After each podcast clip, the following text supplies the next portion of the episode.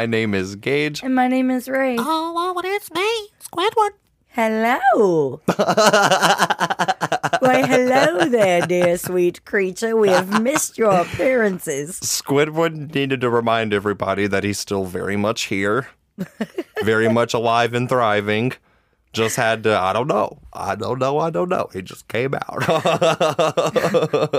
You're listening to Gore Report, a true crime podcast.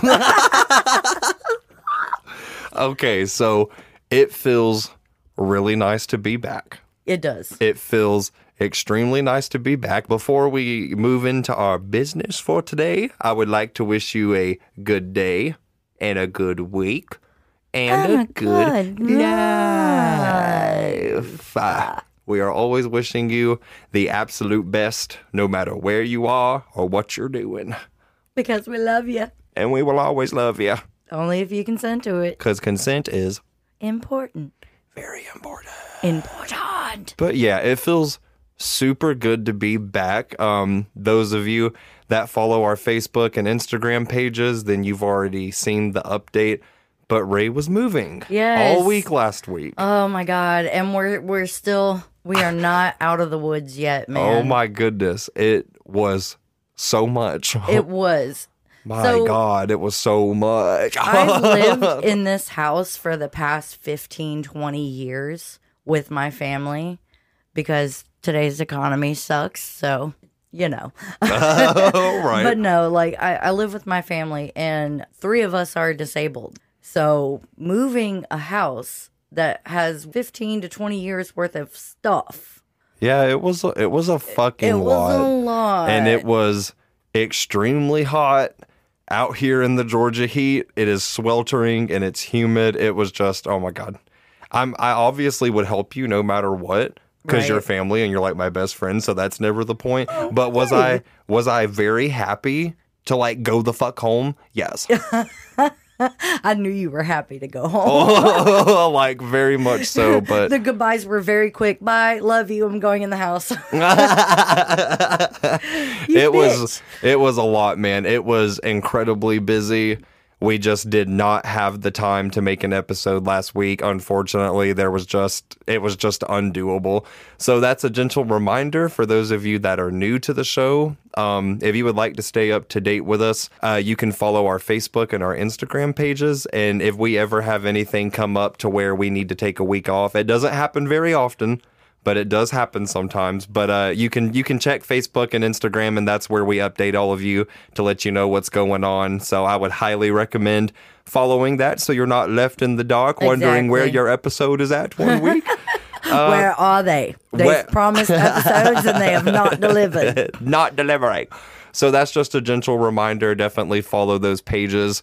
We, of course, appreciate your patience and your understanding, always, you know, working with us and being appreciative and happy and okay. We just really appreciate it. We don't want to leave you for a week, but We- sometimes it happens. No, we definitely didn't want to. We definitely didn't want to. It was hell week. Really? Is what it was. It Really, was hell really. week. Just no time to do nothing. But we've taken a week. We've gotten the big bulk of stuff done. I'm pretty sure we are ready to dive into the atrocity No, you're not. of an episode no, you're that not. you've prepared. Oh my god, I'm nervous about it. I'm really nervous about it. From what what little bit you've told me, I'm just not down with it. So I guess let's go ahead and let's quit fucking around and prolonging the suffering, All and let's just do it. I'm, let's just do it. I'm scared. Uh, today's case was requested by Heather. Hello, and Heather. She sent us an email and suggested that we look into this case. And Heather, what the fuck? I want you to know this case has fucked me up. this is your fault. I was in the midst of moving. I didn't know what I wanted to cover. Nothing was really calling to me until I went down the request list and watched a video on this one and ended up laying in bed staring at the ceiling, shaking my head because you guys are gonna hate me. Oh no. I'm sorry. I'm oh, so no. sorry. Oh no. Because today's case is fucking terrible. Oh my god.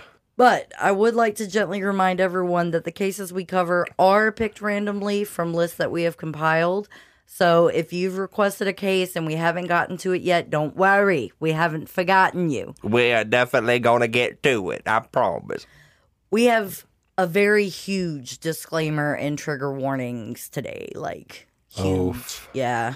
Lawrence Sigmund Bittaker and Roy Lewis Norris were two American serial killers that kidnapped, raped, tortured, and murdered five teenage girls over the span of five months. Jesus Christ. This happened in California during the 70s, and they were named the Toolbox Killers.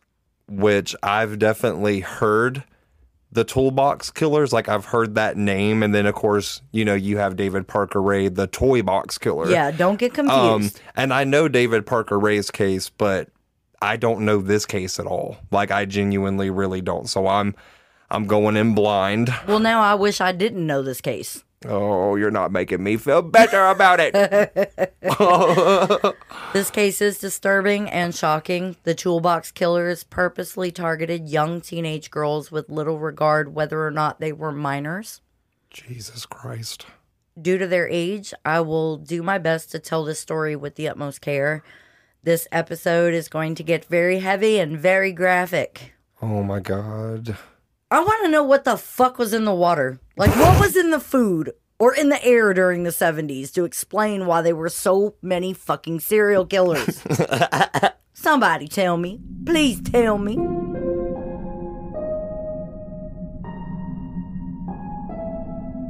Also, you guys, I left this out of the intro. I kind of forgot, but I wanted to give a little pre note that my nieces are visiting my house today, uh, and they're very young. so if you possibly hear a child yell or laugh or whatever the case may be, that is just my niece. Um, there's not really much I can do about it. Me and Rae are bedroom podcasters.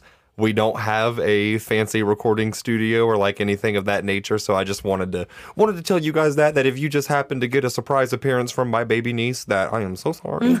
I can't really go in there to a 4-year-old and be like, "Oh, yeah, I'm trying to record my murder podcast, so like you should stop." I, I can't I can't exactly do that. so I just wanted Bitch, that just sent me. I just so yeah, we're, we're, you can continue on with the episode. I just wanted to give that little pre-note that you may or may not hear my nieces. So yeah, Oh my god. I love them. I love them too. They're they're sweet as can be, but Lord, they are firecrackers, man. Jesus, both of them are firecrackers.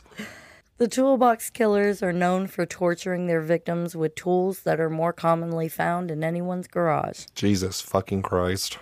This depraved duo would fantasize together about things that they would or could do to young women, minors specifically, leading them to shape their sadistically brutal plan. These men would stalk the streets of Los Angeles, kidnapping, raping, torturing, and murdering teenage girls for five dark months in 1979. Jesus, man.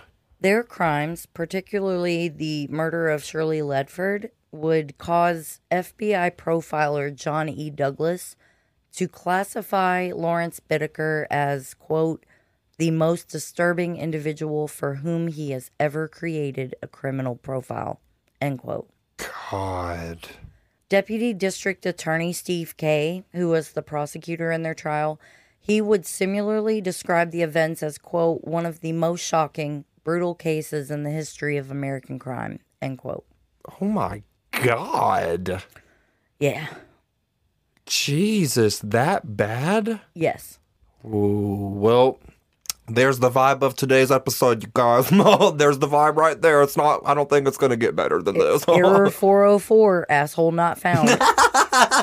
Son of a bitch. Ow. Oh, God. We're hardly 10 minutes in and I, my soul is weeping. my soul is weeping. So let's get into the story about who these two guys are. Lawrence Sigmund Bittaker was born in Pittsburgh, Pennsylvania on September 27th, 1940.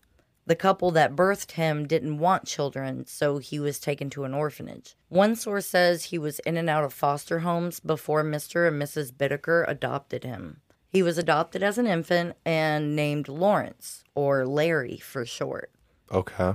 George Bittaker, his father, worked in aircraft factories, and this caused the family to move around a lot. So they went from Pennsylvania to Florida, then to Ohio, and finally settled in California. Okay. Larry was super smart. He tested having an IQ of 138. Damn. But although he was smart and living with what I assume is a good family, his rootless childhood stuck with him. I didn't see any reports of him coming from an abusive household. He dropped out of high school in 1957 at 17 years old because of several run ins with juvenile authorities and police. Wow. Okay. After dropping out of high school, he was arrested in Long Beach for car theft, hit and run, and evading arrest. He was imprisoned in the California Youth Authority until he turned 19. He never saw his adopted parents again. After he was arrested, they disowned him. Wow. Like, wow. Okay. That that's a lot. Yeah. The FBI arrested him in Louisiana just days after his release for violating the Interstate Motor Vehicle Theft Act. The short of it, basically, he took a stolen car over state lines, which is a federal offense, and he was convicted in August of 1959, where he was sentenced to 18 months in an Oklahoma federal reformatory. Wow. Damn. So he's kind of going through it. Shortly after his incarceration, due to his behavior, he was transferred to the United States Medical Center for Federal Prisoners in Missouri. He was released after serving six months of this sentence. Larry made his way back to California, where he was arrested again for robbery. This happened in Los Angeles in December of 1960. Okay. So in May the next year, he was sentenced to serve an indeterminate time of 1 to 15 years in a state prison. A psychiatric evaluation by a prison psychiatrist determined that Larry was not only diagnosed to be paranoid and borderline psychotic with little control over his impulses. They also noted him as being highly manipul- manipulative. That is such a hard word. it is. Listen, I have a speech impediment, and sometimes these words, I'm just like, a little. But you know what? You do good. You I do good. You do just fine. so he was highly manipulative. There we go. And, quote, having considerable concealed hostility, end quote. Oh, that's that's chilling. Really chilling. And at this point in the story, from like what I'm gathering, he's so young. Yes. Like he's still so young, and he's just racking up this prison time, and it's just ugh, I, ugh, not off to a good start. Despite those findings, he was released in 1963. What? Yeah. Despite the findings that he was having considerable concealed hostility, he was still released in 1963. Let me say that again. Jesus, man, Jesus. so, a little more than a month after being paroled, I believe two months later, Bittaker then committed another hit and run, petty theft, and violation of parole, to which he was sentenced to another five years in prison. He was released after three. what the hell? I mean, come on. What the hell, bro? And then Larry was arrested again for burglary in October of 1964. He was sentenced to six months to 15 years and was released early yet again. This is This is this is our our criminal justice system at work. I this mean, is insane. granted, this was all the way back in the 60s and 70s. But has it really improved that much today? No, No, no, it no, hasn't. no, so it hasn't. you know it has not. God, man. While in prison, he was given another psychiatric evaluation in 1966, and Larry confessed during one of these sessions that stealing made him feel important. He then added that his crimes occurred, quote, under circumstances that were not totally my fault, end quote. Alrighty. He was determined to be borderline psychotic again, yet he was still let out. Shit blows my mind. Like he was let out again. In July of 1967, he was arrested and convicted of theft and another hit and run accident. He was sentenced to five years but released in April of 1970. Jesus fucking Christ. In March of 1971, he was picked up for burglary and parole violation. Again, he was sentenced to six months to 15 years that October, and he served three years of that sentence. He was arrested again. In Oh my god. yeah. He was arrested again in 1974 and convicted of attempted murder and assault with a deadly weapon. Lawrence stuffed a steak down his pants, and a supermarket employee followed him outside and tried to stop him. So he stabs the poor guy, barely missing his heart, in the parking lot of this guy's work. Like, Jesus. could you imagine just going to work one day and get stabbed by some fucking psycho? Like, that's Absolutely not. fucked up. Jesus, man. Forensic psychiatrist Dr. Robert Markman examined Larry before the trial and he rejected the earlier findings of borderline psychosis. Instead, he was determined to be a quote unquote classic sociopath. Alrighty. In his memoir, Alone with the Devil, written in 1989, Dr. Markman explained the diagnosis simply meant that Larry, quote, was incapable of learning to play by the rules. He would never learn by experience and he would just keep butting his head against the barriers of acceptable behavior, end quote. Dr. Markman also warned that he was going to escalate to more serious crimes. He was a highly dangerous man with no internal controls over his impulses, a man who could kill without hesitation or remorse. Well, I mean, that escalation does happen. He tried to tell him. Like it does happen, and you you see it so much. It starts out as it can be petty robbery, petty theft, uh, car robbery, um, minor assaults, things like that. But that escalation will always happen if they're left to their own devices. If their ego is fed, that escalation does very much happen. Yeah.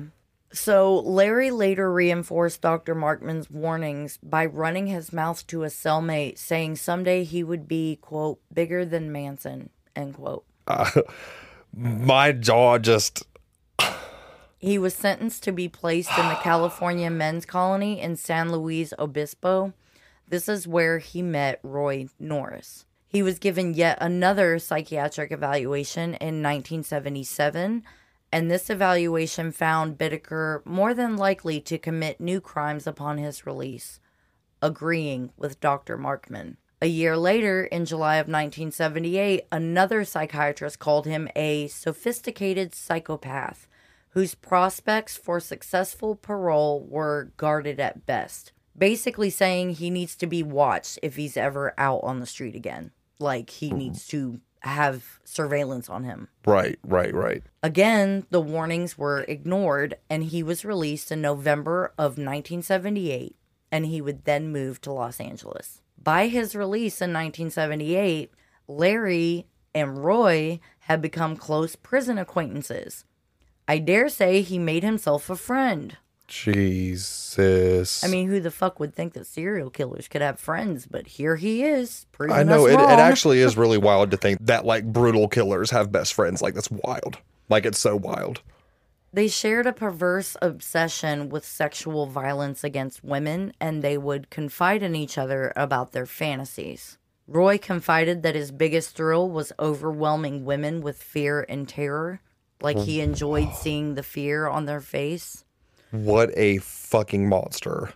Larry confided that if he ever raped a woman, he would just kill her to avoid leaving behind a witness. And this is just casual, Yeah. casual fucking conversation between them. Like, Hey, best friend, let me tell you about this fucking crazy fantasy that I have, right? You know, it's like. Jesus. I mean, that's fucking scary because I don't know. I want to say that it's rare for someone to be that fucked up and that sadistic and you know because something's clearly fucking wrong up there But then again, we have a true crime podcast and we talk about these fuckers all the time. but talking about it versus doing it you know is a little different like my Yeah. my point is to have someone with that many fucking screws loose for something to be that wrong where they're that sadistic that psychopathic that's rare enough in itself to have one person like that but for one person that's like that to meet another fucking person that just happens to be like that that is chilling Yeah. that is so chilling. And I, we literally are not even that far in, and I can already tell you that I fucking hate the story. Like, I, ugh, it's just not looking good, man. Not looking good. Their conversations and shared fantasies were mainly about dominating, raping, torturing, and murdering teenage girls. They even settled on an age range they wanted to target. Both men pledged that they would reunite on the outside and carry out their sinister plans. Like, what the fuck? What in the fuck? this is like you and I just being like, hey, bitch, what are you doing on a Saturday at 2 p.m.? oh, nothing, you know? Jesus.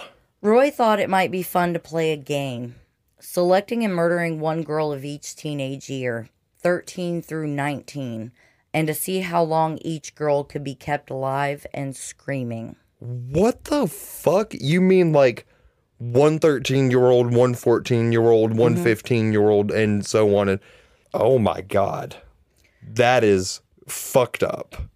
They agreed the younger the women, the easier it would be to dominate them.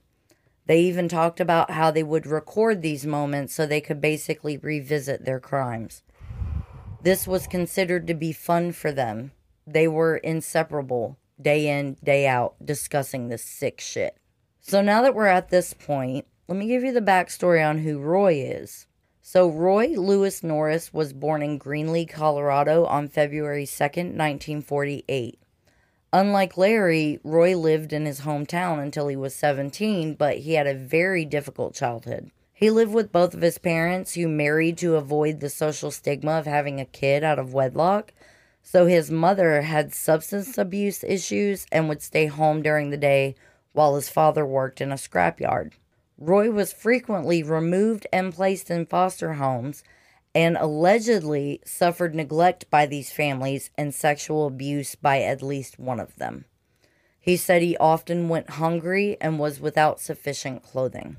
He attempted suicide when he was 16 years old. He was visiting a relative when he said something sexual in nature to her. Not only did she tell him to leave, but she told his father what he had said.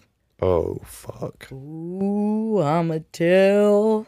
Jesus. I'ma tell. Threatened with physical violence by his father, Roy retreated into the mountains in his father's car. In these mountains, he injected himself with air trying to cause an air embolism. What? Yeah. So basically, if you put a syringe into your vein and you inject air into your vein, it will create an air embolism and it could instantly kill you. What the fuck? All right. Yeah. Pretty pretty All- fucking wild. All right. All right. So after this failed, he was picked up by police and brought home. When he got home, his mom told him that he was not a wanted baby and she was divorcing his dad. So he just tried to kill himself. Police brings him home. Oh, you're not wanted and I'm divorcing your dad. Great. Dandy. Thanks, mom. Awesome and lit. Jesus, fuck. That is, I mean, that's sad. It's terrible. Within a year of this incident, he ended up dropping out of school and he joined the Navy. He would spend most of his service stationed in San Diego. And in 1969, Roy was shipped to Vietnam for four months. He didn't see any combat while he was there, but he did start smoking weed. A lot of drugs were widely available in Vietnam at that time, and soldiers were becoming addicted to drugs, which, I mean, I don't blame them. They were dealing with some shit. right, Some right. Some shit. I I couldn't imagine, man. I truly Like, couldn't. I'd be surprised if you left to go fight a war and not want drugs afterwards. I again couldn't imagine. No judgment here. Fuck. In 1969, Roy returned to San Diego, and sometime in November, he would be arrested for attempted rape. He attacked a female motorist in downtown San Diego by forcing his way into her car and attacking her. That is some scary shit. He was let out on bail. Of course he was. Of fucking course he was. Jesus. It's now three months later before his trial for attacking the motorist, and he's arrested yet again in San Diego. Roy walked up to this woman's house and knocked on her door asking if he could use her telephone. And when she refused, he tried to break in through the living room window, then ran around the back of the house to the kitchen. He was able to get in through a window there, but before he could do anything, before he could harm her, police arrived. Again, he was let out on bail. What in the literal fuck? Now, Roy was still in the Navy with all this going on. So the Navy is like, all right, I've seen enough, you know? Right. You're gonna have to go. Yeah, you're gonna have to go.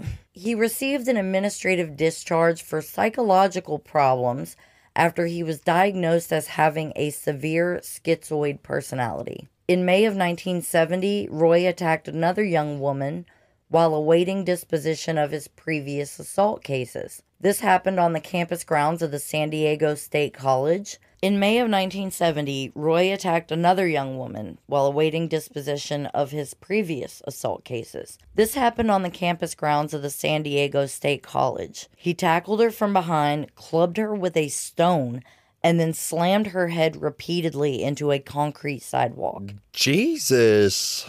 The woman survived, and he was charged with assault with a deadly weapon. This was finally God. enough to take Roy Norris off the streets, which angers me. The whole thing angers me. Yeah, because it's like, why did it take this for you to stop him when he's out here literally Hurting burglarizing women on the fucking highway, trying to break into people's houses? Like, I don't understand that shit either. I don't. But, you know, that's a whole nother tangent for a whole nother episode. Right. He was sent off to Atascadero State Hospital as a mentally disordered sex offender. The Atascadero State Hospital for the Criminally Insane, Yes. that is exactly where Edmund Kemper went. Oh, Lord. That is exactly where Edmund Kemper went. We love when things come full you circle. you remember when uh, and I small tangent when Edmund Kemper murdered his grandparents Yeah. when he was a teenager Yeah. he went to a Atascadero and that's where he worked with the psychiatrist and basically you know fooled his way of getting out it was a Atascadero Oh, well, you know, he was able to get out. Huh. so was Roy. oh my god man you he spent five years there before they released him on probation. Officially on paperwork, he was described as someone who, quote, would bring no further danger to others, end quote. So that makes you think like what the fuck i- if if Edmund Kemper was able to get out of there, and now Roy Norris is able to get out of there, what does that say about Atascadero? I mean it You says know- that says a lot but like what does it say about the system as a whole it's just I it's just not good Trash. It's just not good. That's just fucking insane to me. Like, because they also labeled, and I'm not going to bring him up anymore after this, I promise, because Lord Jesus Edmund Kemper, that man, like, fucks me up permanently.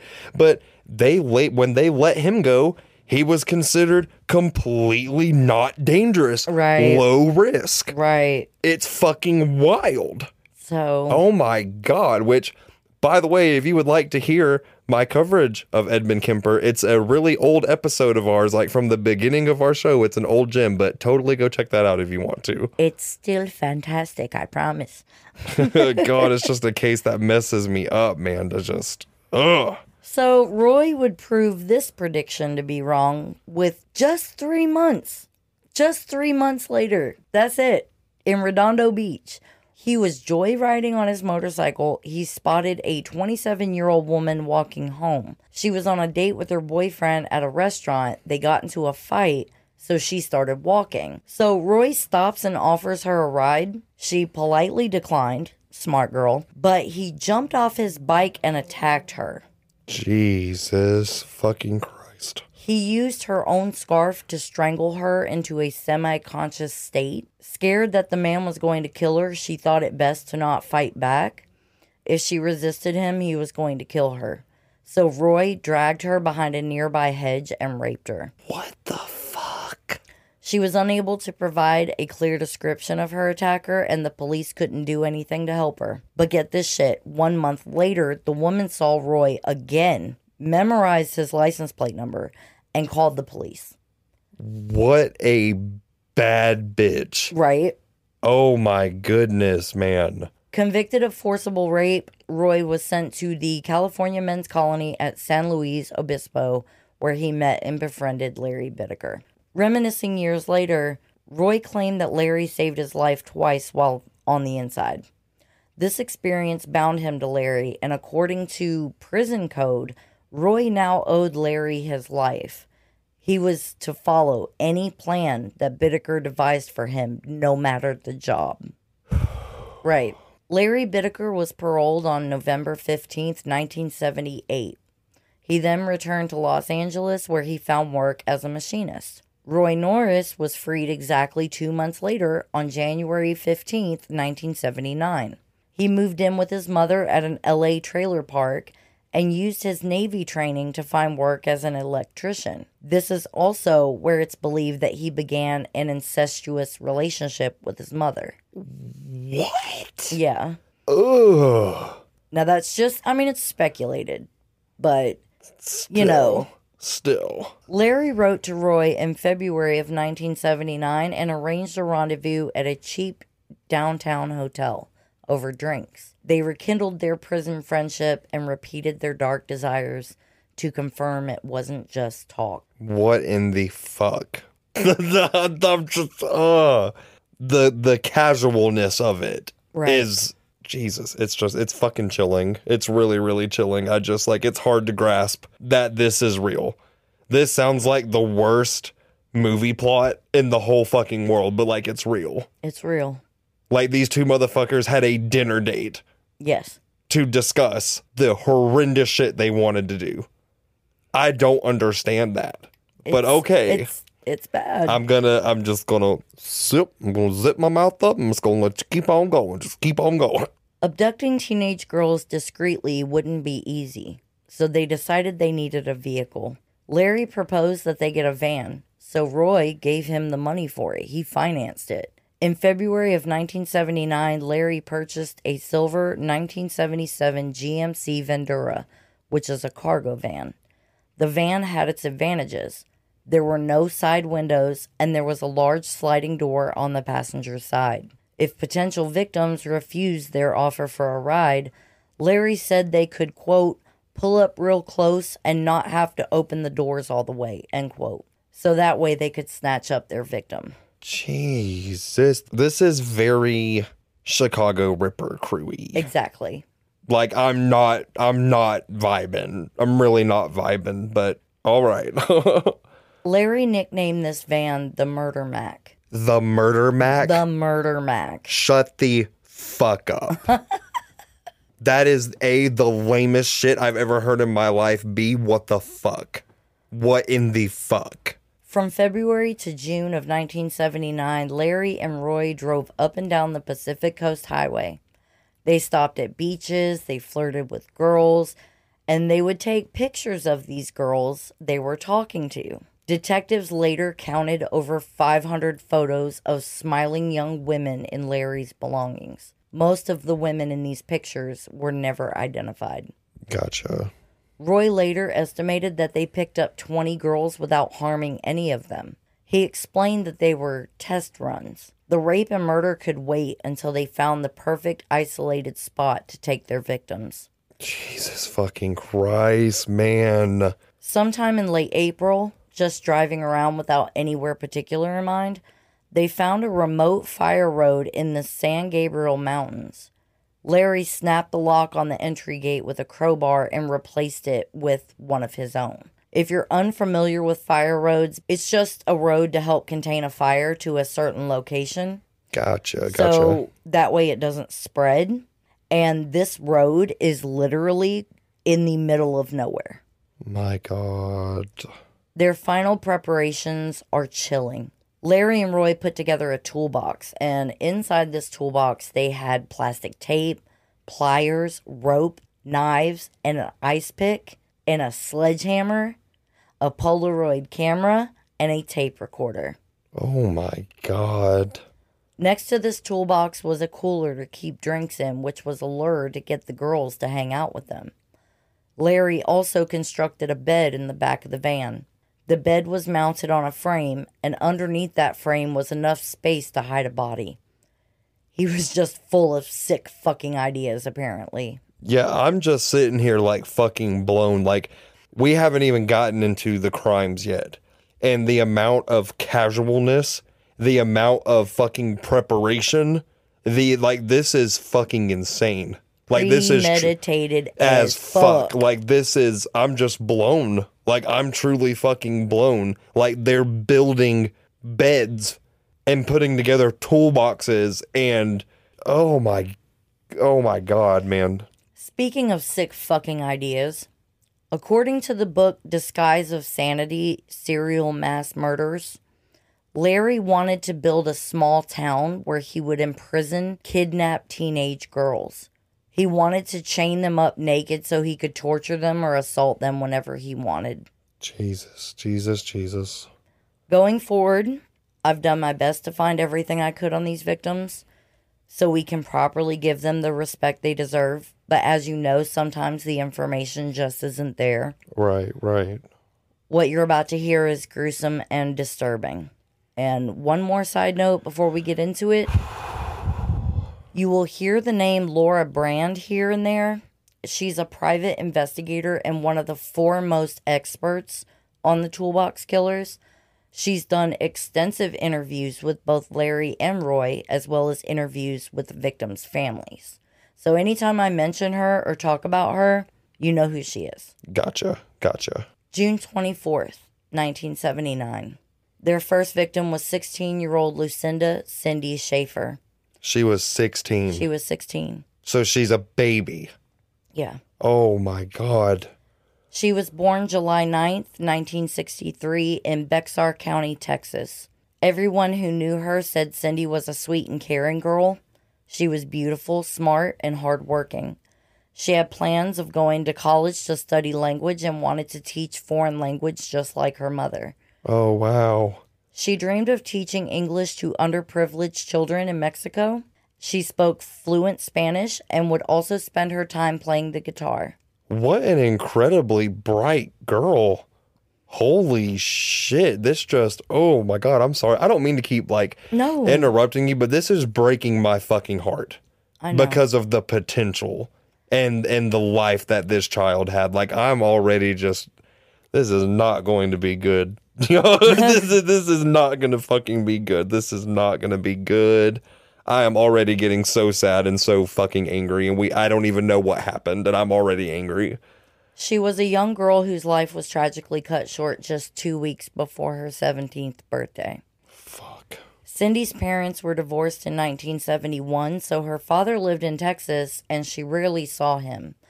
Her mother, who she lived with, was a Montessori school teacher who was conducting a summer seminar for teachers in Mexico City.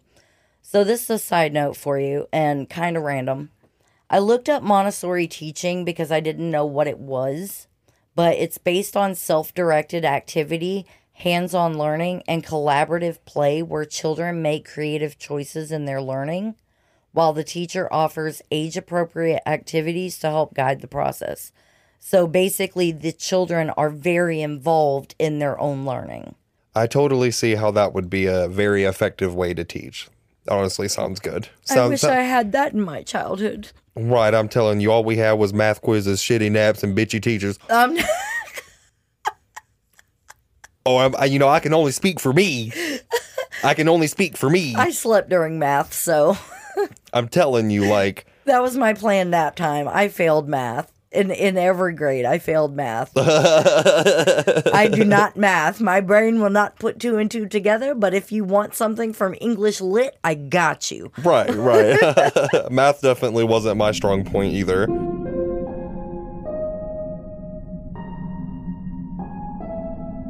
So Cindy arrived at her grandparents' house in Torrance, California on June 5th. She planned to spend the summer working and enjoying her time at the beach. Cindy had been fortunate enough to find a job just after arriving, and according to her grandmother, she was really liking it. She had just left one of many temporary homes because her mother moved around a lot for work. Right. She was supposed to rejoin up with her mom that August in Portland for yet another reset life. So, new home, new school, new friends. Cindy's mom left for her business in Mexico just five days before Cindy's disappearance, which was the last time that she saw her daughter. My God. Hug your people close, man. You never know when your last moment is with them. I'm telling you, it's so sad. Like, this is fucking sad. Cindy walked most places, but her grandmother drove her to St. Andrew's Presbyterian Church in Redondo Beach.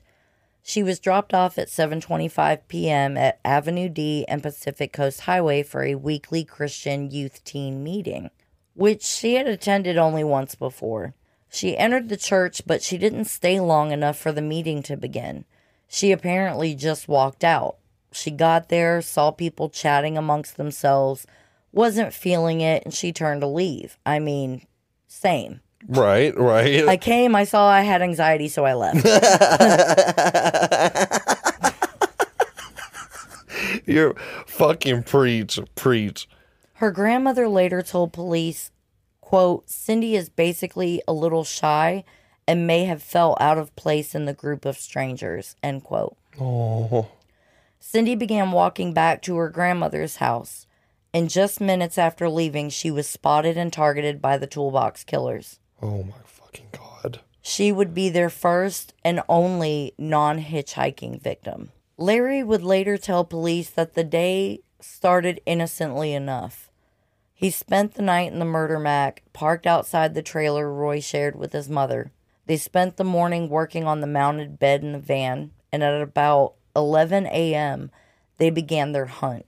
He described it as, quote, a nice Sunday to cruise around the beach area, drinking beer, smoking grass, and flirting with the girls. We had no set routine, end quote. Fucking pigs. They made the rounds, driving north and hitting all the stops between Redondo Beach and Santa Monica, keeping an eye out for female hitchhikers. Sometimes they'd park the van and scout a stretch of sand by foot. By 5 p.m., they were back in Redondo Beach. Later, Larry and Roy actually fought over who was the first to notice Cindy, accusing each other of pointing her out and suggesting that she be the first contestant in their game. What in the fuck? They pulled the murder mac up next to her, and Roy offered her a ride and some marijuana. Cindy declined and kept walking. So they followed her and watched her as she bent down and played with a stray kitten on her walk home. Oh my God. The short amount of time she had taken to play with the kitten gave Larry and Roy enough time to plan her abduction.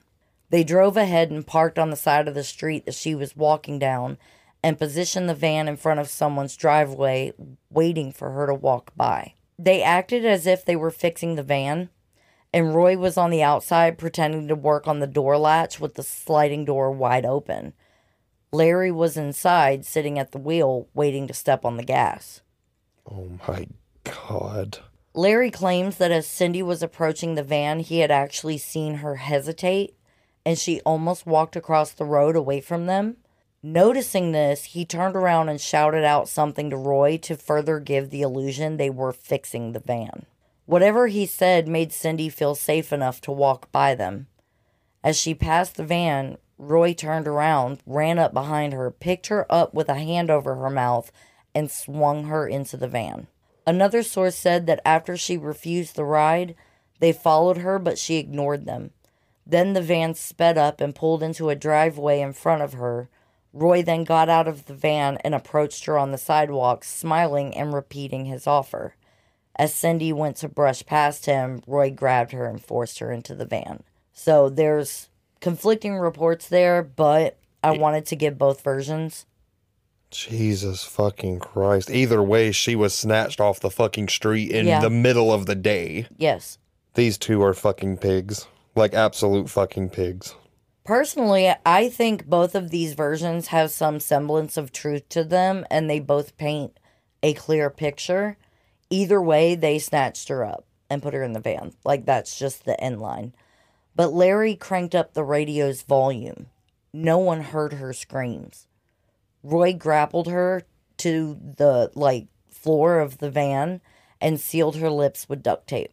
He also bound her wrists and ankles with duct tape, and one of her shoes was the only thing left behind on the sidewalk as the murder max sped away. She was only two blocks away from her grandmother's house when they took her. Jesus. Roy and Larry took her to their spot in the mountains and parked out of sight from the highway. The men smoked weed and questioned her about her family until they grew bored and ordered her to strip naked. Larry left the van for an hour or so, giving Roy some privacy, and then he came back to take his turn. They raped her. Oh my god. One source said they repeatedly raped her throughout the course of torturing her. They used a hammer to torture her and pliers to remove her teeth. In Larry's prison memoirs, he wrote, quote, Throughout the whole experience, Cindy displayed a magnificent state of self control and composed acceptance of the conditions of which she had no control. She shed no tears, offered no resistance, and expressed no great concern for her safety. I guess she knew what was coming. End quote. Fuck both of you. Like literally fuck both of you. I cannot. While being tortured, Cindy summoned up the strength to ask if they were going to kill her. Lying just for the fun of it, Roy said no, but she knew he was lying and she pleaded to them to allow her time to pray before killing her. They laughed at her and denied her request. Roy tried to strangle Cindy with his bare hands, but he realized killing someone was a lot harder to do in person than on the movies. He left to go throw up in the weeds. When he returned, he saw that Larry took over and strangled her until she started convulsing. He said, quote, her body was still jerking, alive to some degree, breathing or trying to breathe, end quote. Larry then handed him a wire coat hanger and they twisted it around her neck, tightening it down on her neck with vice grip pliers. Roy said she, quote, convulsed for 15 seconds or so, and that was it. She just died, end quote. They wrapped her body in a plastic shower curtain, then headed down the fire road deeper into the wilderness until they found a deep canyon. They then threw her into this canyon, and Larry then tells Roy, quote, don't worry, the animals would eat her up. There wouldn't be any evidence left, end quote. Living out their fantasy was nearly perfect, but there was something missing. So they agreed that next time they would keep a trophy. Because Cindy previously lived in Mexico, police first believed she missed her mother and left to be with her. But that theory was very short lived when they found Cindy's clothes, money, and Mexican visa in her room. They also checked her bank account and found there was no bank activity since the date of her disappearance, which contained 320 bucks. She hadn't picked up her paycheck at the Torrance pediatrician's office either, and even though this was a new job, she was pretty dependable. She worked there from 11 a.m. to 4 p.m. each day, and she never missed a day. Police contacted Cindy's parents, her friends in several states, and her brother, who was a college student in Nebraska. She had a boyfriend back in Wisconsin that called her every three days. Even he knew nothing. So again, the police were empty handed. And this was completely out of character for her.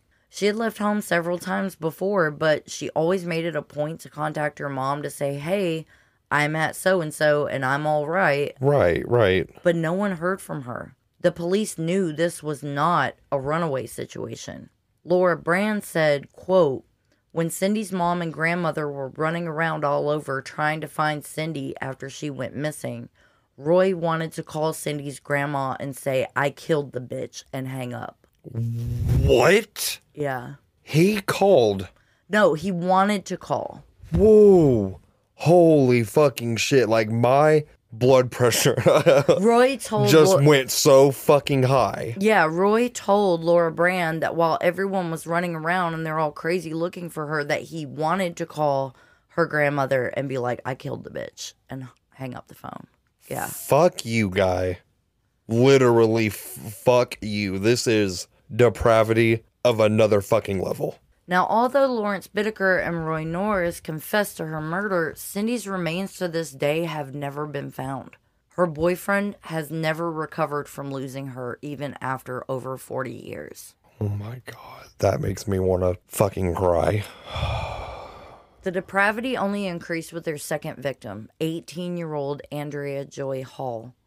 She was born on October 21st, 1960, in Cuyahoga Falls, Ohio. That's that's kind of a cool name. I like that. Right, right, right. Cuyahoga. I think I'm saying that right. but she grew up in Akron, Ohio. Andrea moved to Los Angeles, California in February of 1978, and she would regularly send letters home to her family. Andrea didn't have a job at the time of her disappearance, and her only source of income came from donating blood. She left behind a savings account containing just a few dollars. She was last seen hitchhiking along the Pacific Coast Highway in Redondo Beach, California on July 8th, 1979. Larry and Roy spotted Andrea as they were driving along the highway. She was hitchhiking to visit her boyfriend, and as they slowed down to approach her, another vehicle pulled over and offered her a ride, which she accepted. So they followed the car she got into from a distance until the vehicle pulled over in Redondo Beach to let Andrea out. This time they'd try a different approach. Roy moved to the back of the van to make it look as if Larry was alone. Larry stopped the van next to her and asked her if she would like a ride and a cold drink. So, since it was hot and she had been walking, she accepted. As she was reaching for the van side door handle to get to the cooler, Roy attacked her and pulled her inside the van while Larry blasted the radio and drove off. Andrea fought for her life, but Roy was too strong.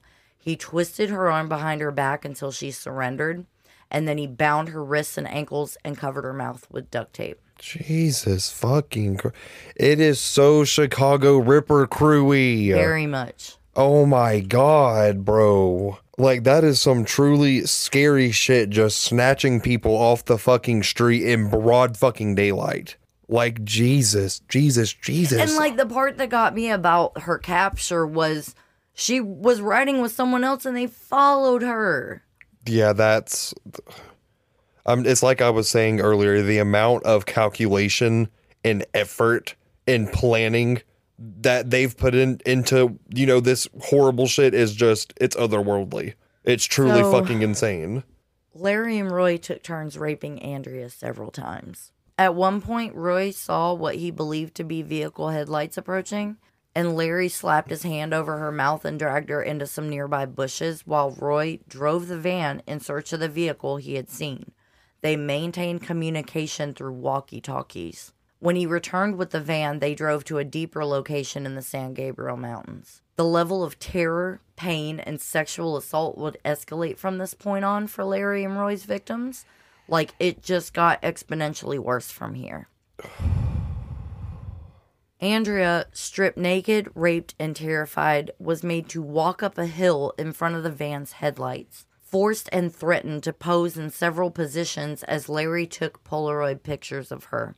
He then forced her to perform oral copulation on him, and this was also photographed. Roy left in the van to go buy some beer at some point, maintaining their contact through the walkie talkies, and when he returned, he found that Larry was alone smiling and staring at photos he had taken. Photos that showed Andrea's face close up and contorted with fear. Jesus fucking Christ. Apparently, Larry told Andrea to list reasons why he should let her live.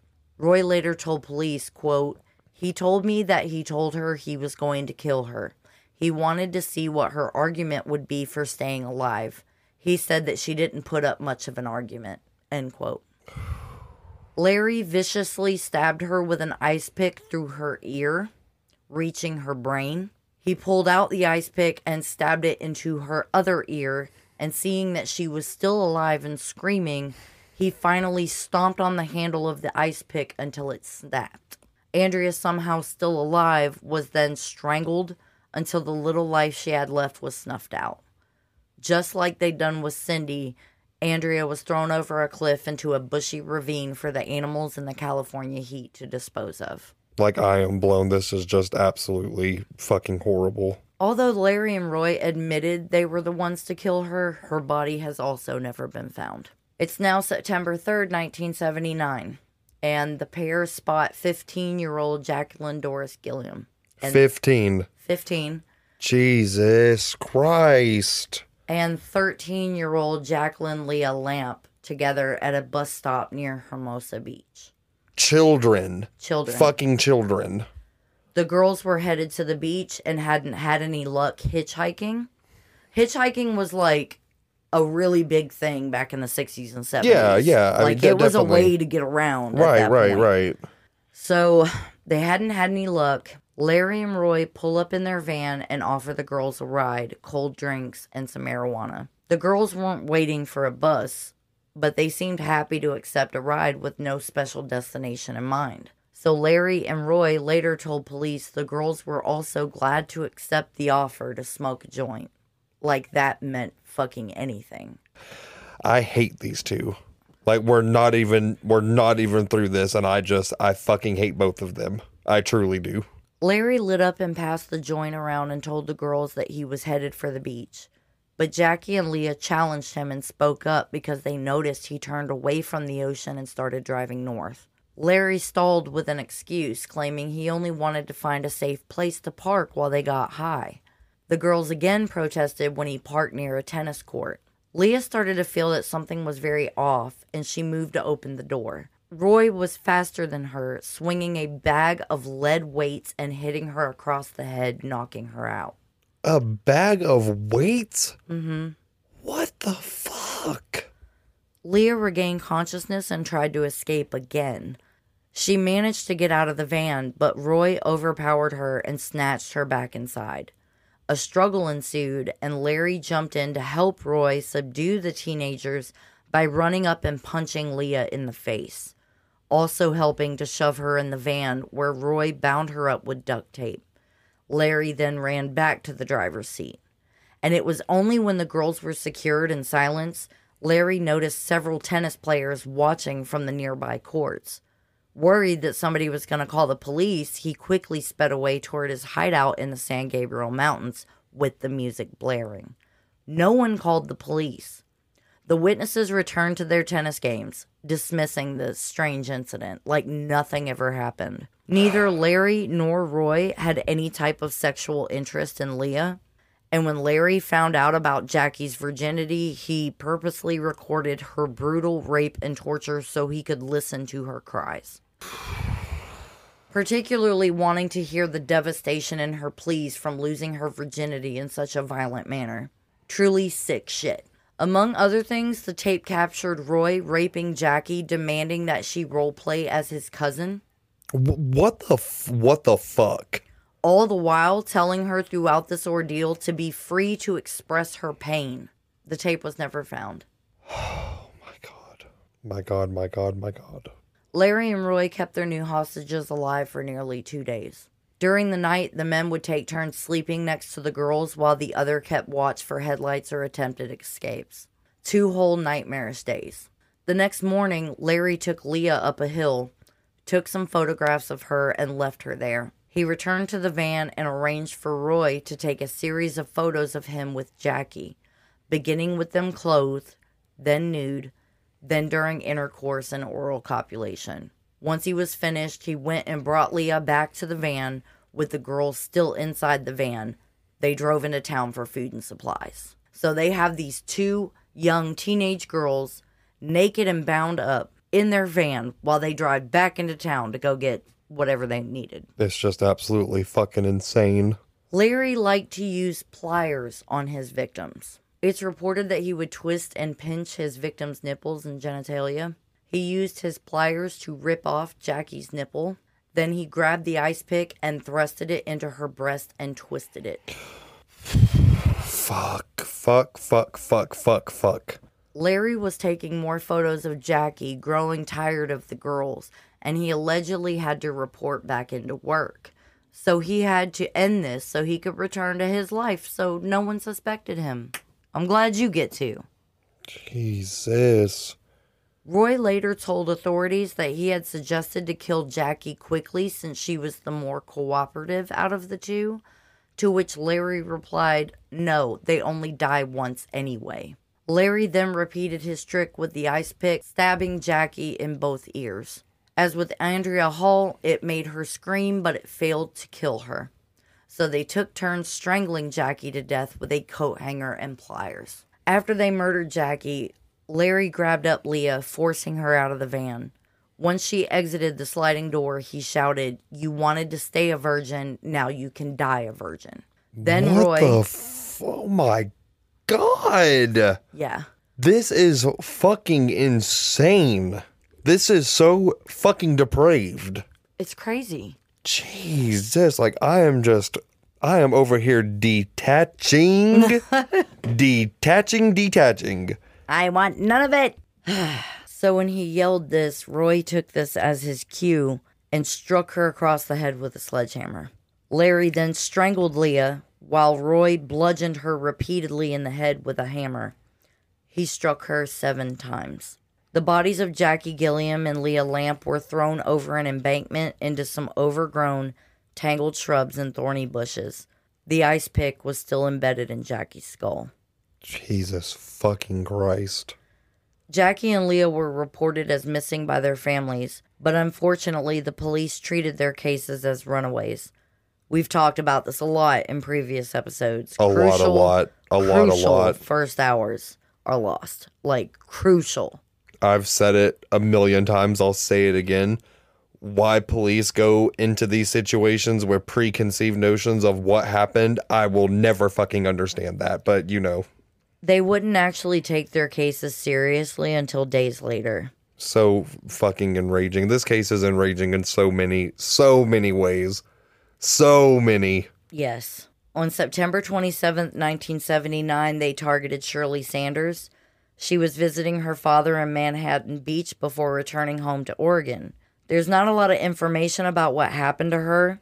From what I've pieced together through multiple sources, Shirley turned down a ride in the murder Mac and they pulled her into the van. Both men took turns raping her in the van, but somehow she managed to escape before they killed her. Shirley reported the assault, but all she could tell them was that she was pulled into a GMC van and raped by two men in their 30s. She couldn't identify her attackers or remember the license plate. But I mean, she probably wasn't able to really give anything solid because she was fighting for her fucking life. I mean, that's what I'm saying. Like, Jesus. Unable to pursue the matter further, she returned home to Oregon. On September 30th, they saw Jan Mallon park her car in an apartment garage. She returned to the garage entrance to close the door, and Larry walked up to her, then sprayed her in the face with chemical mace and dragged her kicking, screaming, and gasping for air from the sidewalk. Jeez. Now I'm going to pause there for a minute. So, when I looked up the difference in chemical mace and the type of mace we know today, I learned me something. Oh, tell us what you've learned. The first type of aerosol self defense spray was invented by Alan Lee Litman in the 1960s. It was the first commercial product of its type. Litman's design packaged phenyl chloride or CN, which is tear gas, dissolved in hydrocarbon solvents into a small aerosol spray can. The difference is chemical mace is classified as an irritant and is basically aerosolized tear gas. Pepper spray that we know today is just an inflammatory agent meant to incapacitate someone. Right. So they used like chemical fucking mace to spray this woman in the face. So she's choking, she's gasping for air, tears are streaming down her face, she can't see, and now you have two men that have evil intentions. Like that is fucking what nightmares are made out of. That is terrifying. I just couldn't. I just could not imagine. I literally could not fucking imagine. Jan's screaming began to bring people out of their houses, so Roy sped away in the van while Larry took off running. Jan Mallon's testimony corresponded to Roy's confession later on. So she survived. Yeah, yeah, she survived. My, I mean, thank goodness.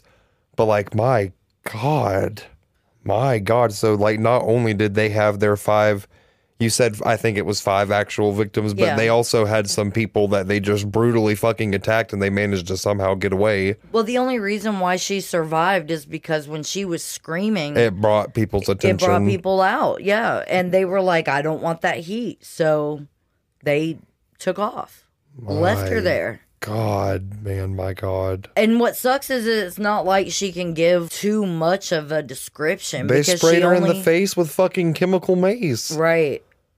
My God, man. I'm t- again, I've said it like three or four times. The calculation Mm-hmm. and the planning and the effort that these two put into this shit is just is just something fucking else. Truly, it is. Well, before we move forward, I want to take a moment for everyone to study themselves and prepare themselves because the next crime they committed is the culmination of their depravity. Through research, I have listened to a segment of the actual recording regarding our next victim. I have read the full transcript of what was on that tape.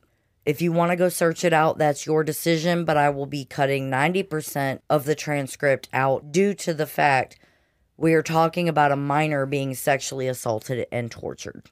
I'll get through this as delicately as I can, but we are all here to discuss the facts. This is the worst part of today's episode, so if you would like to skip through, please do so. We will understand. Right. I'm over here like fucking breathing heavy and shit. My God. The month of October was nerve wracking for Larry and Roy because they were worried that the police would come for them at any moment. Larry searched out and found a new apartment in Burbank, California, while Roy continued to live with his mother. They began to relax as the weeks passed on. No one was coming for them. They went hunting again on Halloween night, 1979. They deviated from their usual beach routine, deciding to drive around the residential streets of the Sunland Tujunga district in the San Fernando Valley. It's 10 p.m. when they spotted 16 year old Shirley Lynette Ledford standing outside of a gas station. She left work after her shift with a coworker towards a Halloween party, and at the gas station, she decided to walk or hitchhike home rather than go to the party. She was tired, she wanted to go home. She worked part time as a waitress, and the restaurant she worked at was frequently visited by Larry Bittaker. Investigators believe Shirley accepted the given offer for a ride home from Larry and Roy only because she recognized Larry and she felt comfortable with the situation. Larry was driving while Roy rode in the back of the van. Larry decided not to waste time driving to the mountains. According to his reasoning, they could still rape and torture her while they're driving around, What the fuck? which he figured would be better than being stopped and risk being spotted. Shirley was sitting in the passenger seat for only five minutes before Larry pulled off onto a quiet side street, where he then slammed on the brakes. He pulled out a knife and forced Shirley from the passenger seat into the rear of the van, where Roy would then wrestle her to the floor, strip her naked, and bound her mouth, legs, and her hands behind her back with tape. Larry turned on his tape recorder and traded places with Roy. As Roy drove around, he listened in and watched through the rear view. Everyone, brace yourselves. Included are small parts of the transcript of Larry Bittaker's cassette tape to walk you through the timeline of what happened and what these monsters did to this poor baby. You will understand later why I am telling the story this way, so just stick with me. This is going to be rough. There are extensive periods on this tape where literally the only thing you can hear are Shirley's heartbreaking screams, weeping, gasps of pain and agony, and wailing. As the tape begins, Larry removed the tape from her mouth and legs, then immediately started to slap and beat on Shirley. The first thing you hear in the recording is the sound of Larry smacking her repeatedly and demanding her to speak and scream. He goes, Say something, girl. And terrified, she said, What do you want me to say? The slapping continues, followed by cries of pain. Frustrated, Larry asks her, You can scream louder than that, can't you? What's the matter? Don't you like to scream? Oh my God. At this point, Shirley begins to cry profusely, and she begs Bittaker to stop hitting her, saying several times, No, don't touch me. It's speculated from the tape that Shirley curled into a ball and turned away from him as she wept. He yells at her to roll over several times and forces her to perform oral. He forces her to say that she wants to do it while he's beating her for not answering his questions or doing what he wants. Jesus fucking Christ. Jesus. Jesus. Jesus Christ. All the while, throughout her torture, he's encouraging her to scream.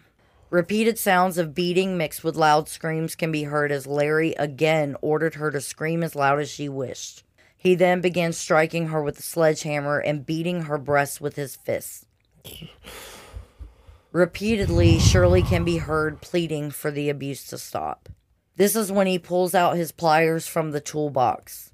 Shirley then lets out several high pitched, prolonged screams and cries of agony as Larry alternately squeezed and twisted her labia, clitoris, nipples, and breasts with the pliers.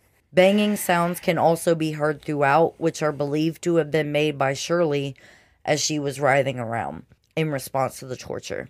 He then inserts his pliers into her vaginal canal, twists it, and tears her. Jesus fucking Christ. A sharp, shrill scream, followed by wailing sounds, follow. He was torturing her with pliers both between and throughout instances when he raped and sodomized her. He then inserted the pliers into her rectum and twisted, tearing her and splitting the lining inside her rectum. Banging sounds can again be heard as Shirley flailed and screamed. After an hour or two, he turns off the tape recorder and changed places with Roy as Shirley lay crying and moaning in the back of the van. Three of the four victims previously killed had all been vaginally raped by Roy, but Larry had viciously torn Shirley's genitals and rectums with his pliers, causing her to bleed. Roy didn't vaginally or anally rape her due to this, and instead he forced her to fillet him as well. He turned on the recorder and began to torture Shirley more. On the tape, Roy's voice is heard this time Make noise there, girl. Go ahead and scream, or I'll make you scream. And this poor baby, desperate for any end to this nightmare, tries to appease him and says, I'll scream if you stop hitting me. He stops hitting her, she starts screaming, and he's encouraging her for louder screams, saying, Until I say stop. Roy pulls out the sledgehammer from the toolbox. Shirley, seeing him do this, again begins crying, shouting, and screaming in fear.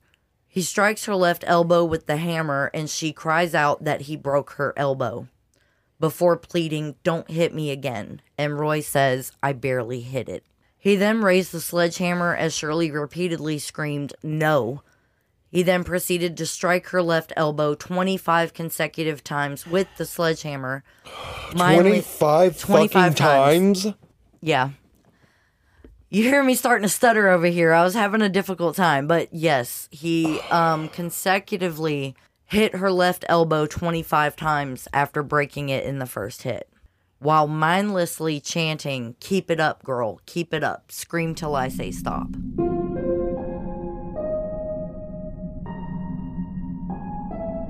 He was repeatedly fracturing her elbow each time the hammer struck it with a sickening thudding noise. A piercing scream can be heard following each hit. He then says, What are you sniveling about? as she continuously screamed and wept. Larry parked the van and prepared for the kill. Roy wrapped a wire coat hanger around her throat and tightened it down with pliers. After two hours of excruciating pain and torture, Shirley begged, Just do it. Kill me. Larry would later claim that the tape recording they created of Shirley's glaringly obvious abuse and torture offered nothing other than evidence of a threesome, adding that towards the very end she was begging for them to kill her. It's fucking sick. She was 16. She was 16. Now they're emboldened. They're feeling invincible. They they thought it would be amusing to see what would happen if they dumped their victim on someone's front lawn. They wanted a reaction from the press.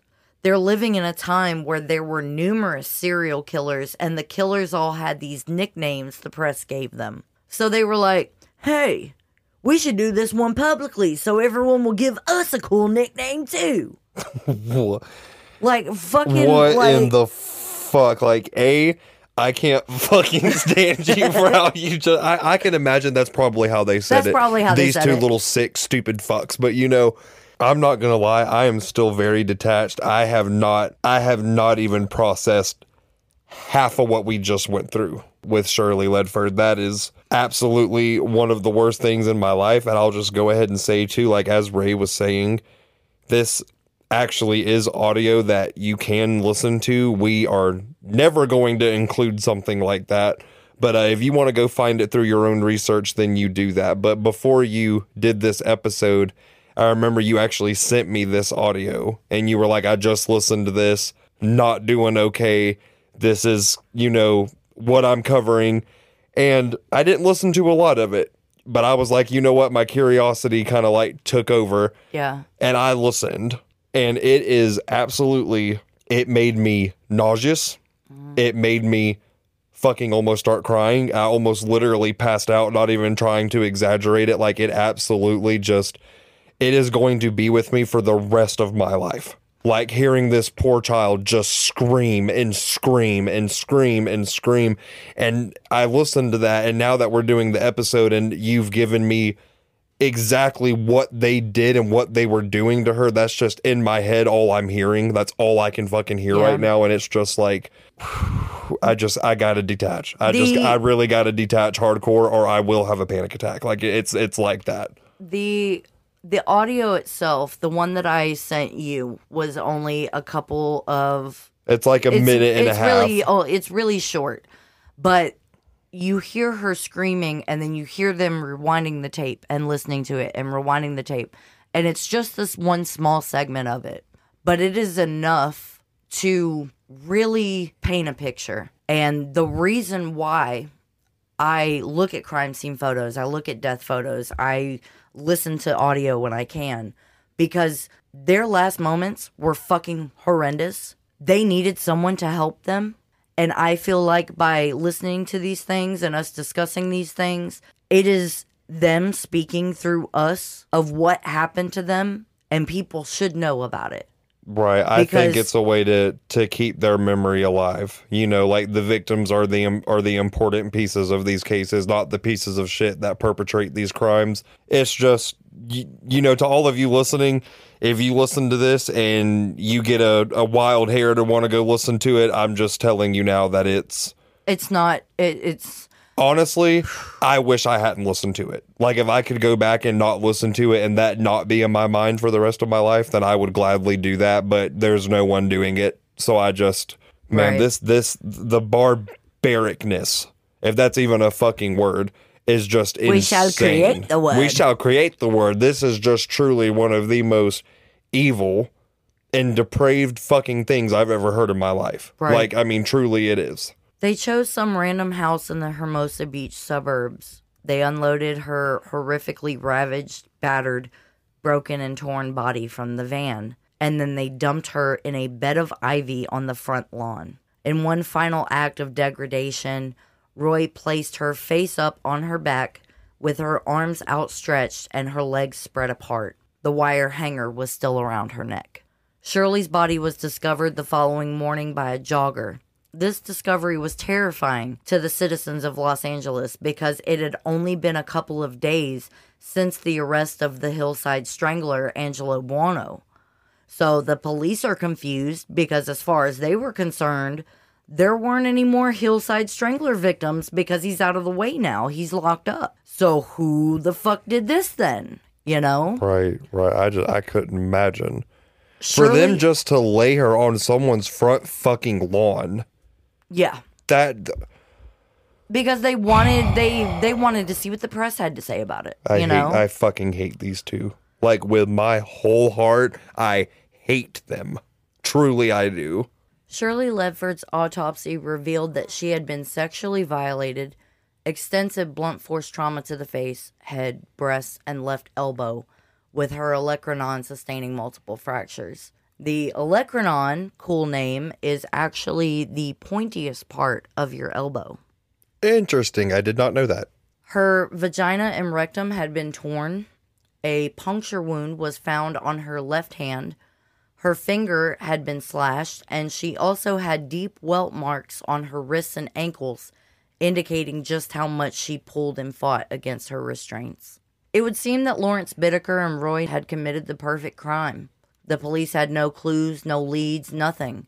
Had Roy Norris kept the murders to himself, they would have probably gotten away with all the horrible things they had done. Roy enjoyed the murders so much that he simply couldn't keep quiet about it. They were only caught because he bragged to a friend about their crime spree. That friend was Jimmy Dalton. Jimmy was another rapist that was Roy's friend on the inside, and their friendship carried over once they got out. Roy revealed the rapes and murders, including Shirley Ledford's murder. He was bragging to Jimmy, emphasizing his role as a criminal mastermind. Jimmy thought it was all talk until Shirley's body was found. So Jimmy called his lawyer and they both went to the Los Angeles police. The police put Jimmy in touch with the Hermosa Beach detective Paul Bynum, who headed the investigation. With no forensic evidence to support a charge in the Ledford slaying, it seemed as if Shirley's killers were slipping away until Jimmy mentioned a silver GMC van. Detective Bynum dispatched an officer to Oregon to interview Shirley Sanders. Photographs and mugshots were provided for her to look at. Leafing through the stack carefully, she immediately picked out Lawrence Bittaker and Roy Norris as the men who kidnapped and raped her. Detective Bynum contacted Deputy District Attorney Steve Kay, who prosecuted Roy on his previous rape charge in Redondo Beach. So, like, he was already familiar with Roy. Right. He cautioned Bynum to have patience. Even though a quick arrest would halt the murder spree, they needed time to build a strong case. So Bynum set up surveillance on them, and once again, Roy proved to be the weakest link because not only did he snitch on himself, but he also was seen selling marijuana on the street. What a dumbass. Police made their move two days before Thanksgiving in 1979. They arrested Roy for a parole violation on the marijuana charge. Larry heard about the arrest and started destroying the evidence. However, he missed one crucial piece the audio of Shirley's murder. But time ran out for Larry as he was jailed on suspicion of kidnapping and raping Shirley Sanders. He was arrested at his motel room on November 20th, 1979, the same day Roy was arrested. Roy Ray there goes my speech impediment.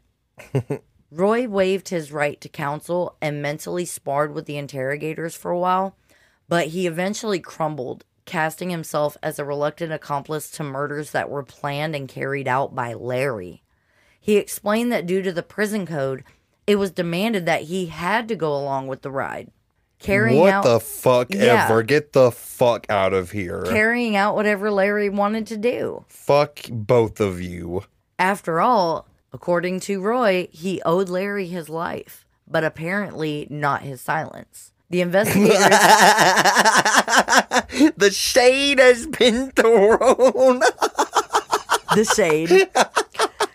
oh, the shade that just sent me how you said it. You said, uh, but not his silence. but not his silence. I was not fucking around when I said not his silence. my God. Period. My God. My God. The investigators matched Roy's confession to several missing person reports of teenage girls over the previous five months. During the search of Roy's apartment, a bracelet belonging to Shirley Ledford was found. The search of Larry's motel room produced over 500 photographs. The police seized the van and the search of the murder Mac began. They found several cassette tapes, including Shirley Ledford's tape. And this is the part that gets me. Whew. okay. Shirley's mother had to listen to the tape. She Her had, mom had to listen to that. Yes. She had Oh. to confirm that it was in fact her daughter's voice on the recording, screaming, pleading, and begging for her life like I could not. I couldn't. No, there, there's, there's no. I can't even begin to put myself in that place. As a mother, this is an unlocked fear for me. Like I can't fathom what that would be like to hear your daughter's screams of agony knowing you can't help because she's gone and this is all that's left of her. Screaming until her death.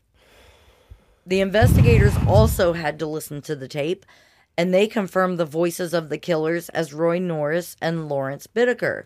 Both Roy and Larry tried to deny everything. Then they tried to blame each other for the more hideous acts. Of course. Fuck both of you. Roy even claimed that he had been high on drugs most of the time and he was unable to go against what Larry wanted to do. But the audio tapes told the true story. Roy was a willing participant, and when Roy was faced with this evidence, he confessed to his part in all five murders. Both men were charged with five counts of first degree murder, plus additional charges of kidnapping, robbery, rape, deviant sexual assault, and criminal conspiracy.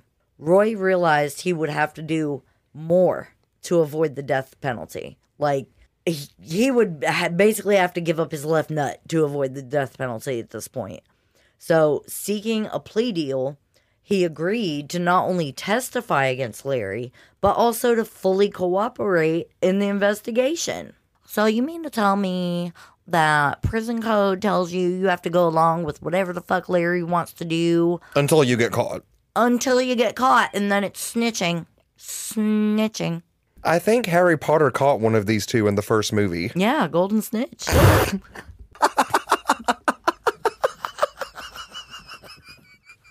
Holy shit. I'm done. I'm fucking done. Done. On February 9th, 1980, Roy led Detective Paul Bynum, prosecutor Steve Kay, and members of the Sierra Madre search and rescue team to the San Gabriel Mountains murder sites. They found the skulls of Leah Lamp and Jackie Gilliam. Larry's broken ice pick was still buried in Jackie's skull. There was no trace of Cindy Schaefer or Andrea Hall. Their remains were lost forever. And with this discovery, Roy had provided enough evidence to assure his plea bargain. Fucking roach. Yeah, it's crazy. Like, still, I don't understand A, how killers have best friends. B, I don't understand how they get bargaining deals. Right. I don't understand. I personally, me, I don't understand that. But again, another tangent for a different episode. I just think it's wild that you can brutally fucking kill someone and then get a bargaining deal so you don't serve as much time. I think that's fucking wild. But you know, that's that's just me. I mean, you know, this is America. Shirley Ledford or any of the other four didn't get a fucking bargaining deal. Right. So I just, you know, again, that just pisses me the fuck off. That pisses me off to the extreme. It truly, truly does. Before a defendant is formally sentenced in California, California requires a report and a sentencing recommendation from a parole officer. Roy's parole officer noted Roy's, quote, casual, unconcerned manner as he discussed the five murders without any sign of remorse. In the parole officer's opinion, Roy, quote, appears compulsive in his need and desire to inflict pain and torture upon women. The defendant himself acknowledged that in the commission of rape upon a woman, it is not the sex that was important, but the domination of the woman. In considering the defendant's total lack of remorse about the plight of the victims, he can realistically be regarded as an extreme sociopath whose depraved, grotesque pattern of behavior is beyond rehabilitation. The magnitude and the enormity of the defendant's heinous, nightmarish criminal behavior is beyond the comprehension of this probation officer. End quote. My God. With that finding on file, Roy Norris pled guilty, sparing him the death penalty. On May 7th, 1980, Roy was sentenced to 45 years to life with a minimum of 30 years before parole eligibility in 2010 for his testimony against Larry. Lawrence Bittaker's trial began on January 19th, 1981. Prosecutor Stephen Kay told the jurors during the beginning of Larry's trial, quote, For those of you who do not know what hell is like, you will find out, end quote. Oh fuck. I I I can say that I agree with him. Jesus fucking Christ. Roy took the stand and testified about their shared history and the five murders they committed.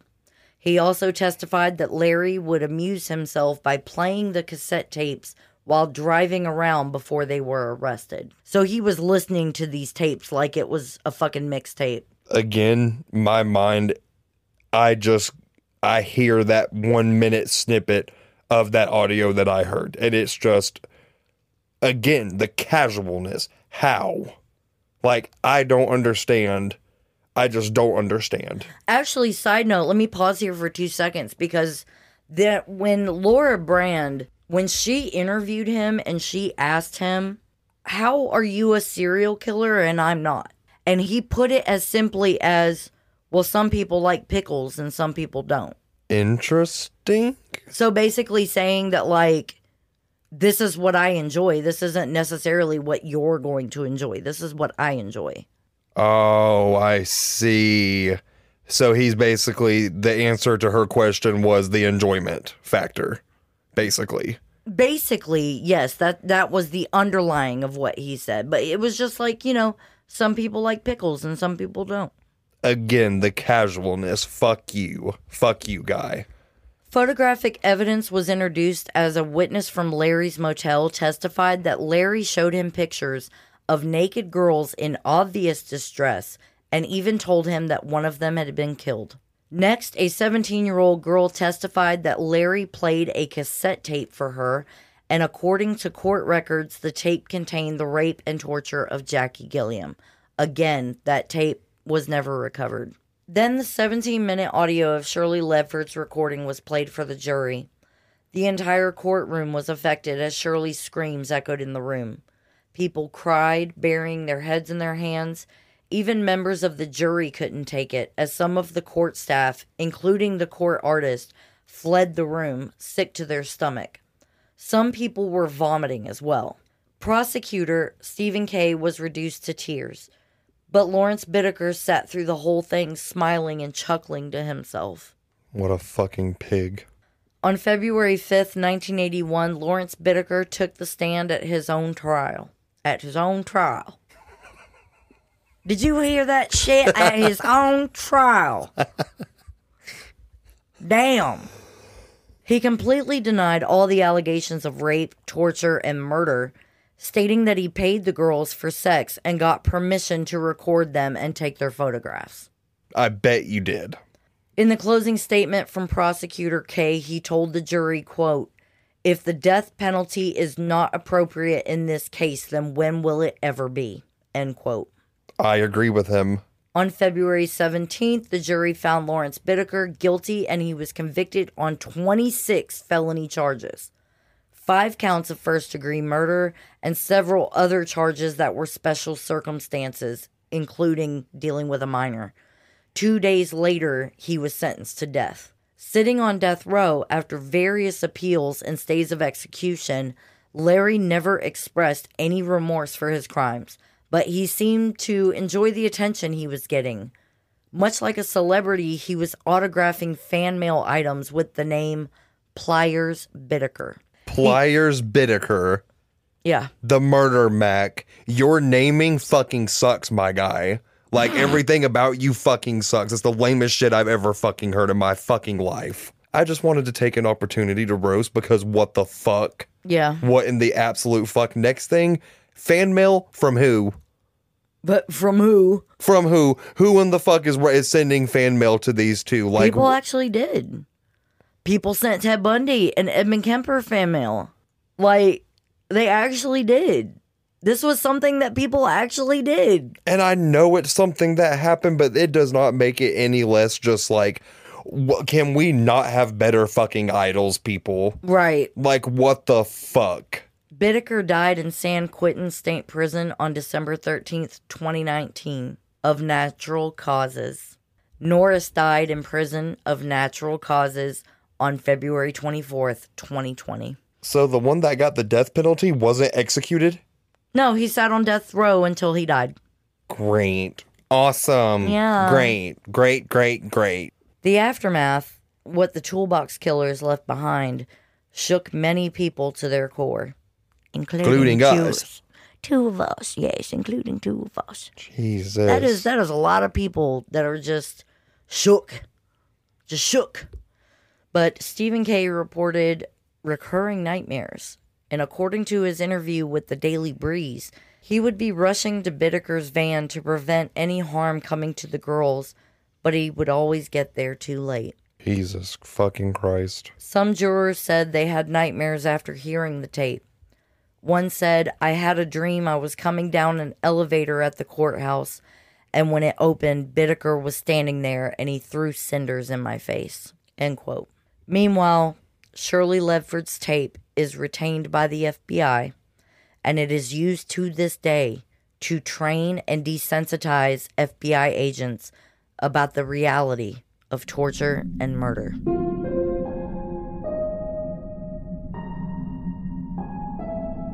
And guys, before I conclude today's episode, I do have an honorable mention, and that is Laura Brand.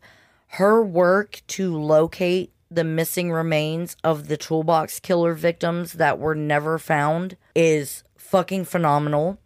She at first got in contact with them, I believe, around 2014. And um, she would go to Bittaker and she would sit down with him and talk to him to try to get him talking. You know, people would call her, um, I believe, the siren of San Quentin, I believe. the siren of San Quentin. Yeah, because she I like that. she was known for getting certain killers to talk about where their victims were. So she was helping to find the victims. And um, there is actually a picture out there that Lawrence Bittaker wrote to her when he was giving her more information about, you know, where the bodies were. He wrote, like, L, here's some more goodies for you. And then, like, drew a happy face and then another L. Like, it's just, it's weird. Like, he's overly happy just to be working with her or whatever. But What in the fuck? but she wrote a book and it's called What Hell is Like The Untold Story of the Toolbox Killers. I've included some sources in the show notes so you can go check out that information and her work because I think what she's doing is amazing. And Oxygen has been doing interviews with her as well. So, yeah, I included that. But that pretty much concludes today's episode. Um, I am very overly happy to be done with this because chokehold. Bitch, this episode was a chokehold. Heather, you're done. You're done. You're done. Heather, Heather, ma'am, you got some explaining to do. You got you some need- explaining to do. You need to sit down and stop requesting shit. No, no, I'm joking. I'm joking. We're definitely joking. But on a real note, like I said in the beginning, I knew nothing of this case.